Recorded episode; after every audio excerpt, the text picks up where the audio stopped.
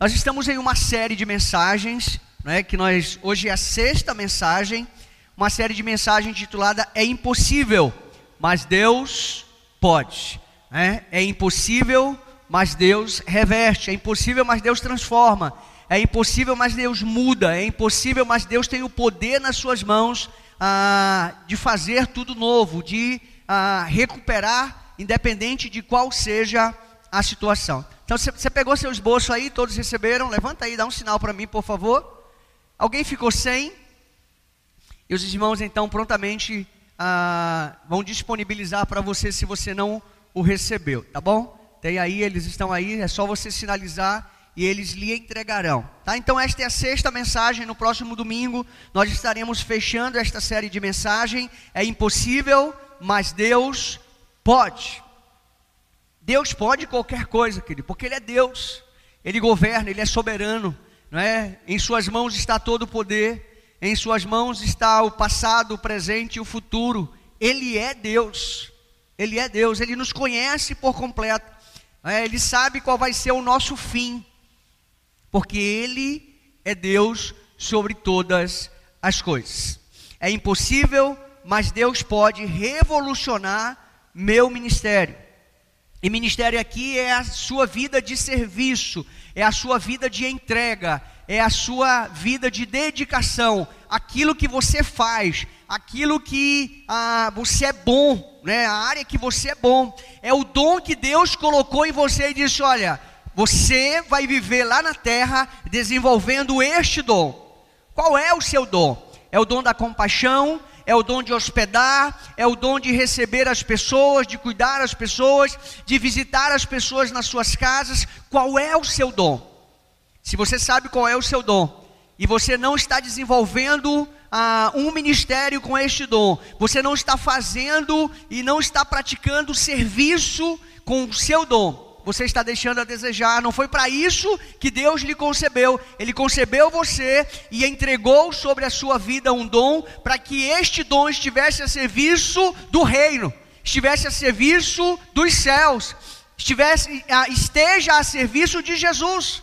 Seja em, próximo de uma pessoa, de um conhecido, seja na igreja, seja na sua casa, seja junto da sua família, seja no, no, no seu trabalho, na sua escola, na sua vizinhança, aonde quer que você esteja, você precisa sempre estar disposto a servir.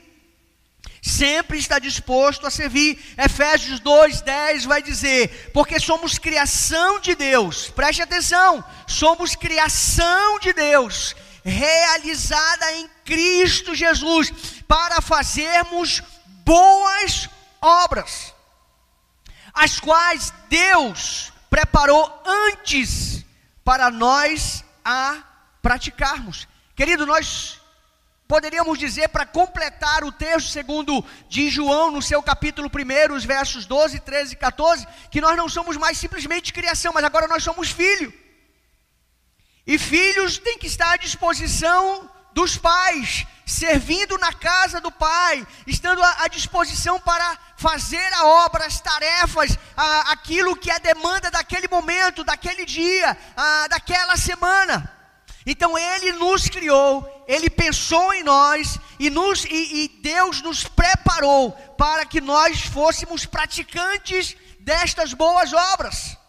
Não é simplesmente as obras pelas obras, porque as obras em si só são obras mortas, mas nós fazemos as obras porque nós temos uma fé genuína, uma fé verdadeira em Cristo Jesus, nosso Senhor, aquele que já perdoou os nossos pecados, nos resgatou e agora estamos alinhados com os céus e na fé em Jesus Cristo realizamos consequentemente boas obras. Você tem realizado boas obras ou você tem realizado obras más? Obras que não agradam a Deus, que não satisfazem a Deus, que não alegram o coração de Deus. Talvez você já tenha visto ah, o Mar Morto em vídeo ou em filme ou de repente ah, ah, na internet, alguma coisa desse tipo. Eu tenho um amigo que viaja muito para Israel e ele leva muitos grupos para Israel. Algum tempo atrás ele é, disponibilizou uma foto onde ele estava ah, deitado no rio em uma boia, ou melhor, sem boia, e lendo o livro. Porque a própria palavra diz: o mar é um mar morto, ele só recebe as águas dos leitos de diversos lugares. Tudo para ali. A sua a densidade de sal é algo absurdo. Não é? E você flutua sobre as águas. Mas se você olhar para o mar da Galileia, é diferente. O mar da Galileia recebe e repassa a água, ou seja, enquanto o mar morto é morto, no mar da Galileia a vida, a abundância, a, a bênção, a prosperidade, as coisas lá acontecem, a vida ali. Então a sua vida no ministério precisa ser uma vida ativa, uma vida proativa, uma vida que avança e não uma vida morta, não uma vida parada, não uma vida estagnada. Precisa ser mar da Galileia e não mar morto. Mar da Galileia. Qual tipo de rio que a sua vida representa? Sua vida representa a vida do mar da Galileia ou a sua vida representa ah, o mar morto? Querido, Deus nos concebeu para vivermos somente uma vida nessa terra. Nós não teremos uma segunda oportunidade. Há muitos anos atrás, eu estava na cidade do Rio de Janeiro, aproximadamente uns 20, quase 20 anos, e eu ouvi em uma conferência que eu estava de juventude, eu ouvi de um pastor, ah, na ministração dele, uma vez um determinado jovem, numa cadeira de roda, chegou junto dele e disse assim: Pastor, por que Deus permitiu que eu nascesse assim, estivesse limitado numa cadeira de roda? não pudesse fazer o que todo mundo faz. E ele chamou aquele jovem para próximo e disse: Vem aqui, fica aqui perto. E disse para ele: Você sabe quantas pessoas queriam ter o privilégio de desfrutar e de ter a vida que você tem e não conseguiram? Bilhões de pessoas. E ele olhou para aquele jovem e falou assim: Você sabia que dos milhões e milhões, possivelmente, de milhares de espermatozoides o único que fecundou foi você. Você conseguiu vencer uma das etapas mais concorridas. Uma briga ferrenha. Todo mundo queria vir para a vida, mas Deus permitiu que você viesse somente. A cadeira de roda não quer dizer absolutamente nada em relação à vida que Deus colocou em você.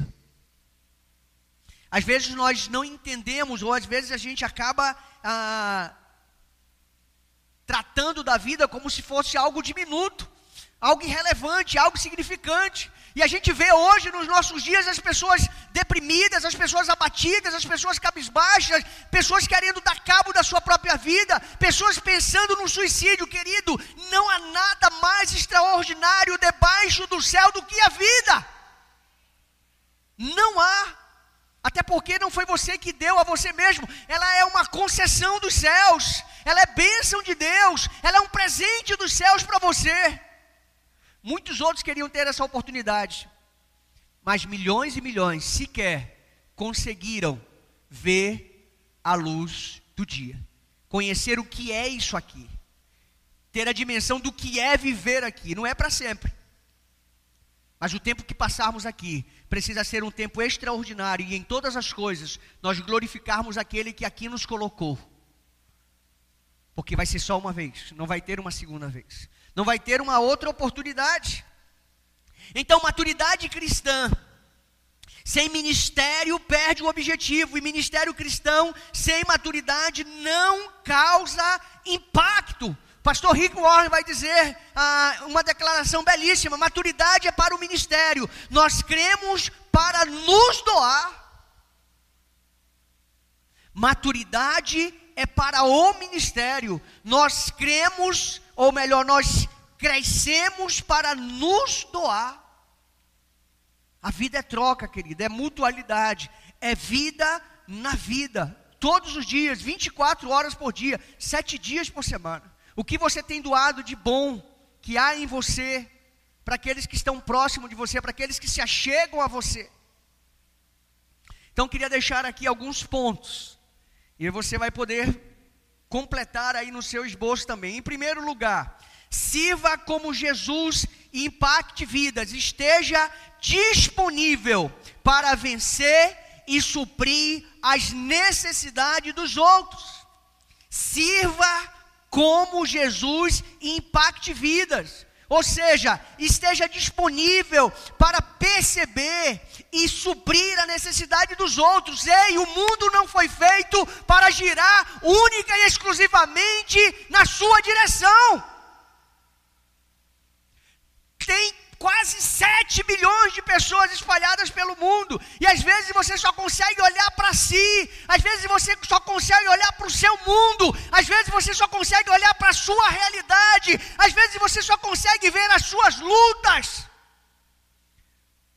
Você não está sozinho no mundo. Não é só você que tem luta, não é só você que passa por problemas, não é só você que tem dificuldades, tem milhares e milhões de pessoas passando por problemas e por dificuldade neste exato momento.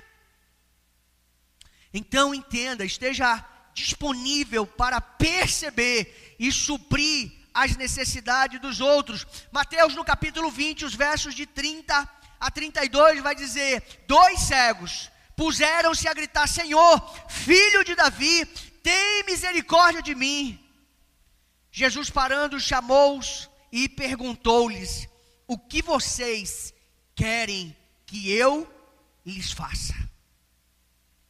O que vocês querem que eu lhes faça? Você já parou para fazer esta pergunta para você mesmo? Dizendo: o que eu posso fazer pelo meu irmão mediante o que Deus já fez por mim?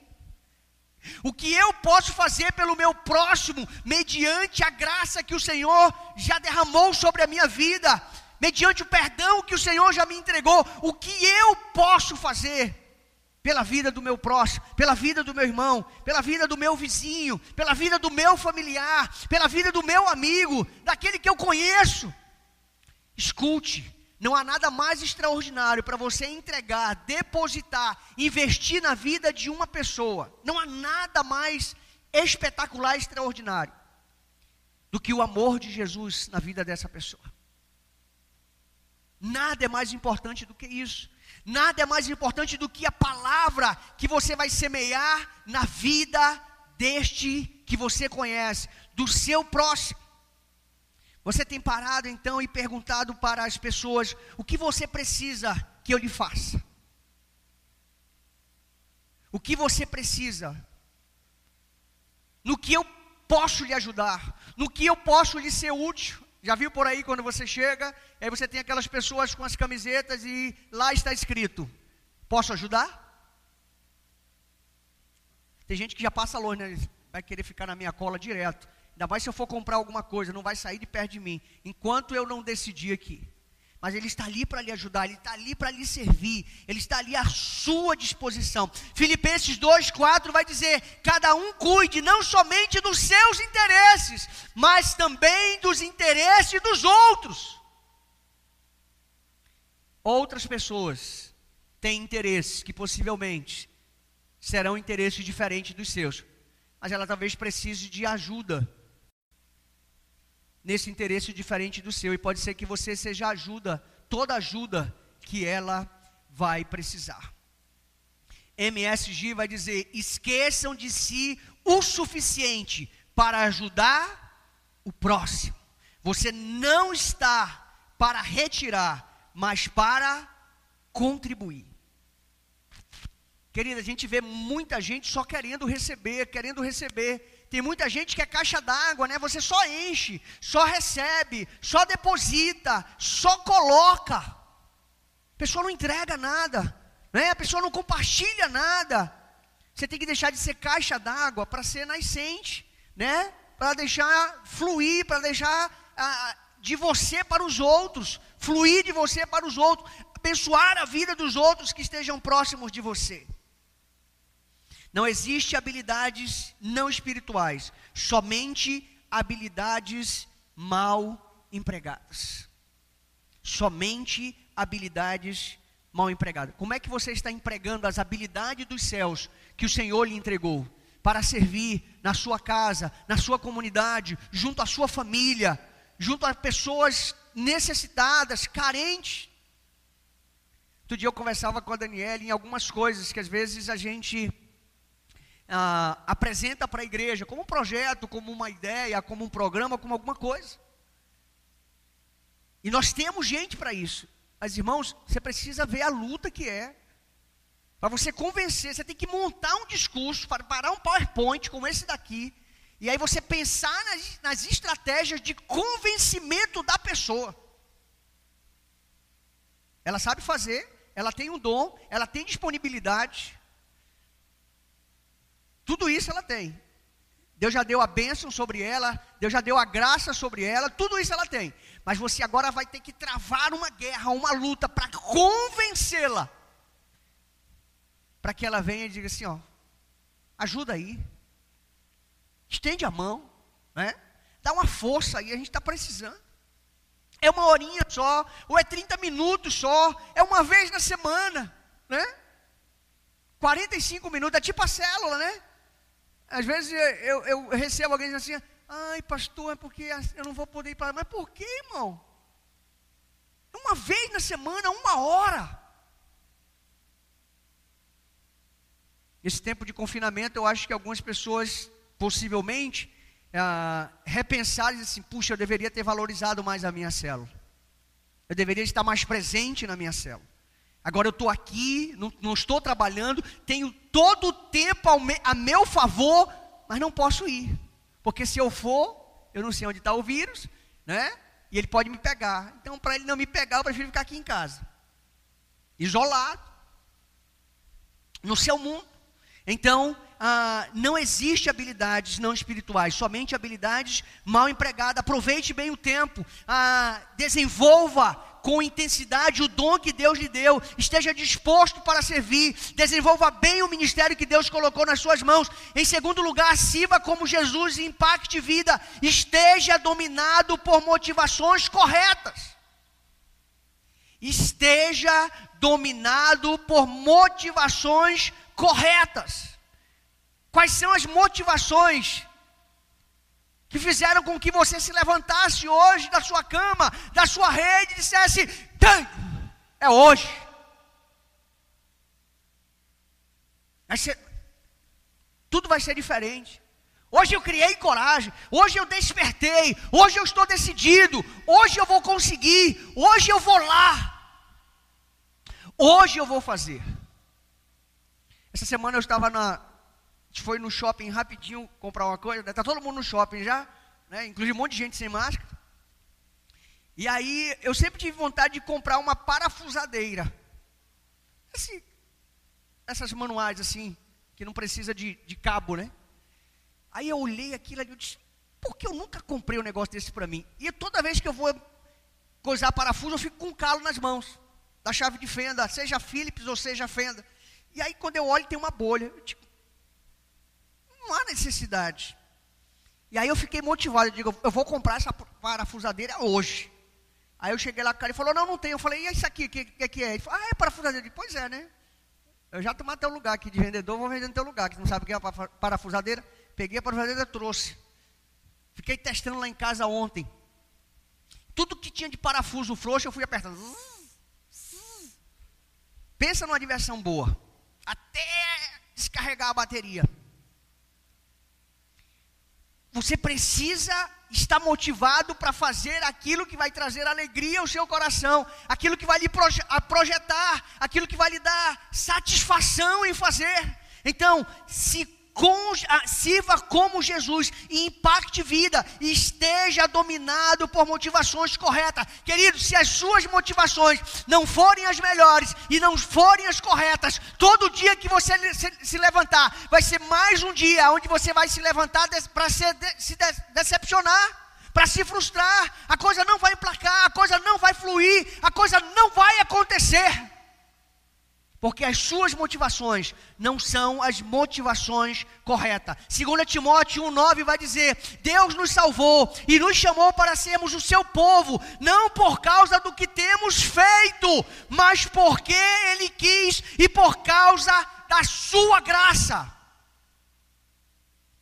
Da sua graça que nos alcançou, que nos foi dada, que nos, ah, nos foi entregue pelo próprio Salvador. Então, sirva como Jesus. Jesus serviu com excelência. Jesus serviu de forma extraordinária. Quando os discípulos viram Jesus com aquela bacia toalha, lavando os seus pés, eles disseram: Meu Deus, o homem ficou doido, enlouqueceu. Rabino nenhum nunca fez isso na história, mestre nenhum faz isso com os seus discípulos.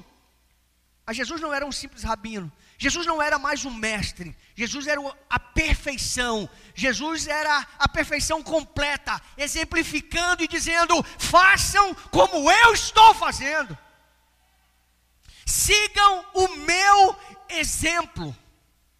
Jesus estava fazendo a coisa certa, com a motivação certa, para abençoar os homens certos que estavam próximo dele ali naquele instante. Uma frase anônima, anônima vai dizer assim: esteja no lugar certo, no momento certo, fazendo as coisas certas, do jeito certo, pelas razões certas. A gente diz muito isso aqui na igreja, né? Faz, faça a coisa certa, ah, com a motivação certa, no lugar certo, na hora certa. Não simplesmente porque está todo mundo fazendo. Então, que o seu coração possa ser dominado pelas motivações corretas para abençoar o seu próximo, para abençoar aquele que está junto de você, aquele que você conhece. Algum tempo atrás eu assisti aquele filme O Extraordinário. Talvez muitos aqui viram já. Ainda mais nesse tempo de confinamento, né? Teve gente que assistiu o Netflix de A a Z, né? Assistiu tudo. Eu assisti um bocado também, mas não foi de A a Z.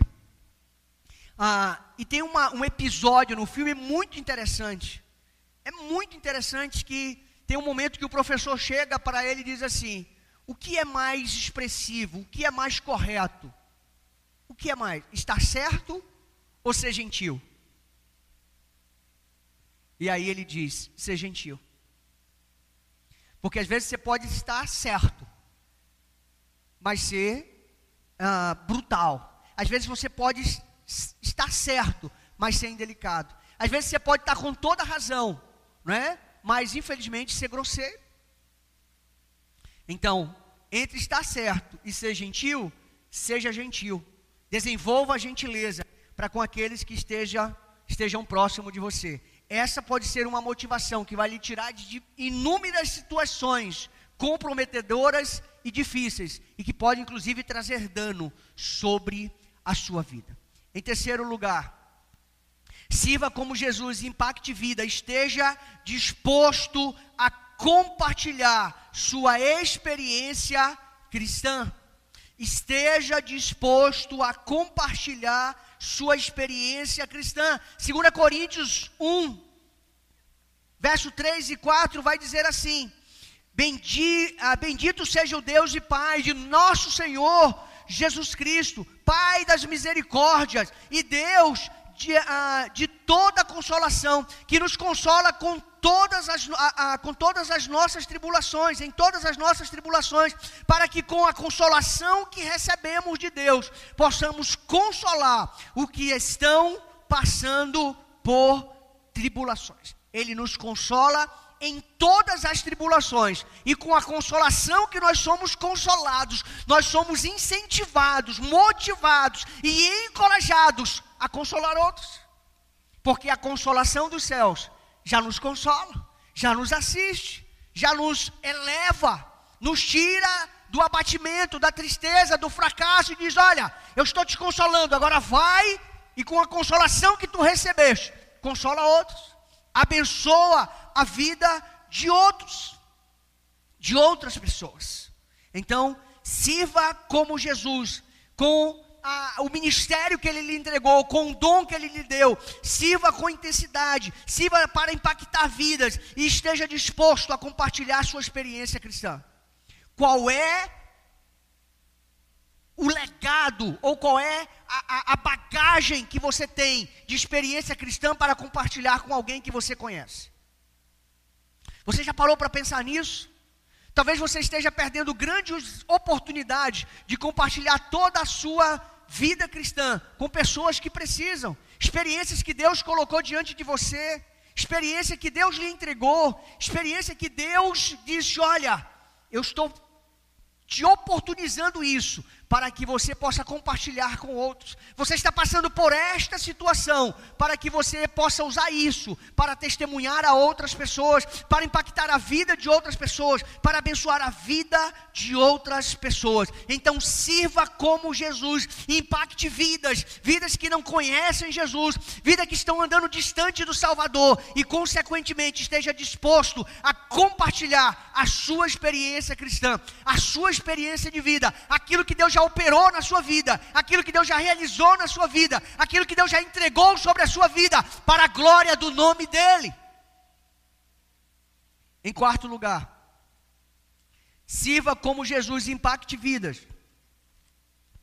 Esteja decidido a jamais desistir de servir. Esteja decidido a jamais desistir de servir.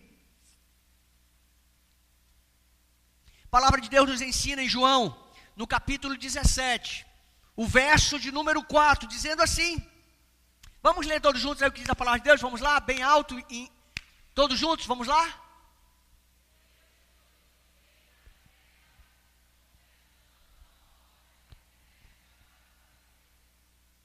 Amém? Exatamente isso. Eu te glorifiquei na terra, completando a obra que me deste para fazer. Querido, isso é sério. Isso aqui é profundo. Imagina Jesus perguntando para você, né? Você na presença dele dizendo assim: vem cá. E aí, como é que foi lá? É, não foi. Como? Eu te dei todas as condições. Eu te dei um dom. Eu te dei uma comunidade de fé. Eu coloquei um monte de pessoas próximo de você. Como é que não deu? Como é que não vingou? Como é que a coisa não funcionou? A culpa não vai ser do Senhor, a culpa não vai ser de Jesus. Não vai ser. Então sirva como Jesus, impacte vida, esteja decidido a jamais desistir de servir, querido. Eu sirvo há mais de 40 anos, nunca tive problema com isso. Não tem, não tem crise para mim, não importa se é, é, é pintar chão, é varrer chão, é subir no telhado, é carregar lixo. É, eu descobri que nessa a última força-tarefa que nós tivemos aqui ontem, eu cheguei em casa e descobri que eu peguei uma alergia danada. Estou com o corpo todo empolado. Não vai poder nem namorar esses dias com a mulher. Olha aí. Mas eu já, já dei um jeito, já resolvi o problema. Tomei o quê? Tomei um remédio antialérgico, pronto. Estou zerado. Né? Mas não pode ter crise nesse negócio de servir. Ah, não, eu só sirvo se for na, na, naquela posição. Em outra, nem pensar. Pode ser assim, querido. Não pode ser assim. Então, esteja decidido a jamais desistir de servir aonde Deus lhe levar, aonde Deus lhe colocar, aquilo que Deus colocar nas suas mãos. Eu lembro que eu era muito jovem, eu tinha aí pela volta dos meus 18, 19 anos, e esse texto marcou muito a minha vida. E eu lembro que um dos primeiros artigos que eu escrevi assim, na mão, um jornal me pediu, e eu peguei e fui escrever. Disse assim, escreve alguma coisa assim que nesse período de juventude. Aí eu peguei aquele texto, tudo quanto tiver a mão para fazer, faz conforme as tuas forças, porque para a sepultura, para onde tu, tu vais, não há, não há obra, não há projetos, não há absolutamente nada. O que você tem feito com o dom que Deus tem colocado na sua vida? Pastor Rick Warren faz uma colocação muito interessante em um dos seus livros. Ele diz exatamente assim: quando estivermos diante do Senhor, ah, das nossas almas, duas serão as perguntas que responderemos. A primeira é: o que você fez com o meu filho Jesus? E a segunda é: o que você fez com o que eu lhe dei? O que você fez com o meu filho Jesus? Ah, eu gostava dele, né? Eu reconhecia, eu o amava porque ele perdoou os meus pecados, mas ficou nisso. Eu parei aí e aí Jesus vai dizer: Mas vem cá, o que você fez com o dom que eu lhe dei? Com a capacitação dos céus, o revestimento dos céus que eu entreguei para você, o que você fez? Querido, nós precisamos ter resposta para essas duas perguntas. E a minha oração nesta noite é que a sua, a, a sua resposta para a primeira pergunta seja: Eu proclamei o nome do teu filho, Jesus Cristo de Nazaré, o meu Salvador e o meu Redentor, todo mundo que se aproximou de mim nos 80 anos que o Senhor me deu para viver lá na terra. Lá na terra. E o que você fez com o dom que eu lhe dei, para que você pudesse desenvolver a, a sua vida cristã amando as pessoas, compartilhando com as pessoas. E depois dos seus 80 anos você diz assim: Eu abençoei muitas vidas, eu servi muitas pessoas, eu ajudei muitas pessoas, eu socorri muitas pessoas, eu visitei muitas pessoas, eu tratei de muitas pessoas, eu amei muitas pessoas, eu estive no leito de muitas pessoas que precisavam. E eu não tenho a menor dúvida que a resposta de Jesus para você será: servo bom e fiel, entra no gozo do teu Senhor. Sirva, porque você só tem esta vida. Sirva, porque Deus já entregou sobre a sua vida um dom, não é seu. Não enterre o dom que Deus lhe deu. Não enterre. Não enterre. Viva intensamente, como se fosse o seu último dia de existência nesta terra. John Wesley vai dizer: Faço todo o bem que puder, com todos os recursos que dispuser, de todas as formas que puder, em todos os lugares que puder, sempre que puder, a todas as pessoas que puder, enquanto você puder. Isto é servir o reino e abençoar as pessoas. Qual o seu lugar no reino de Deus?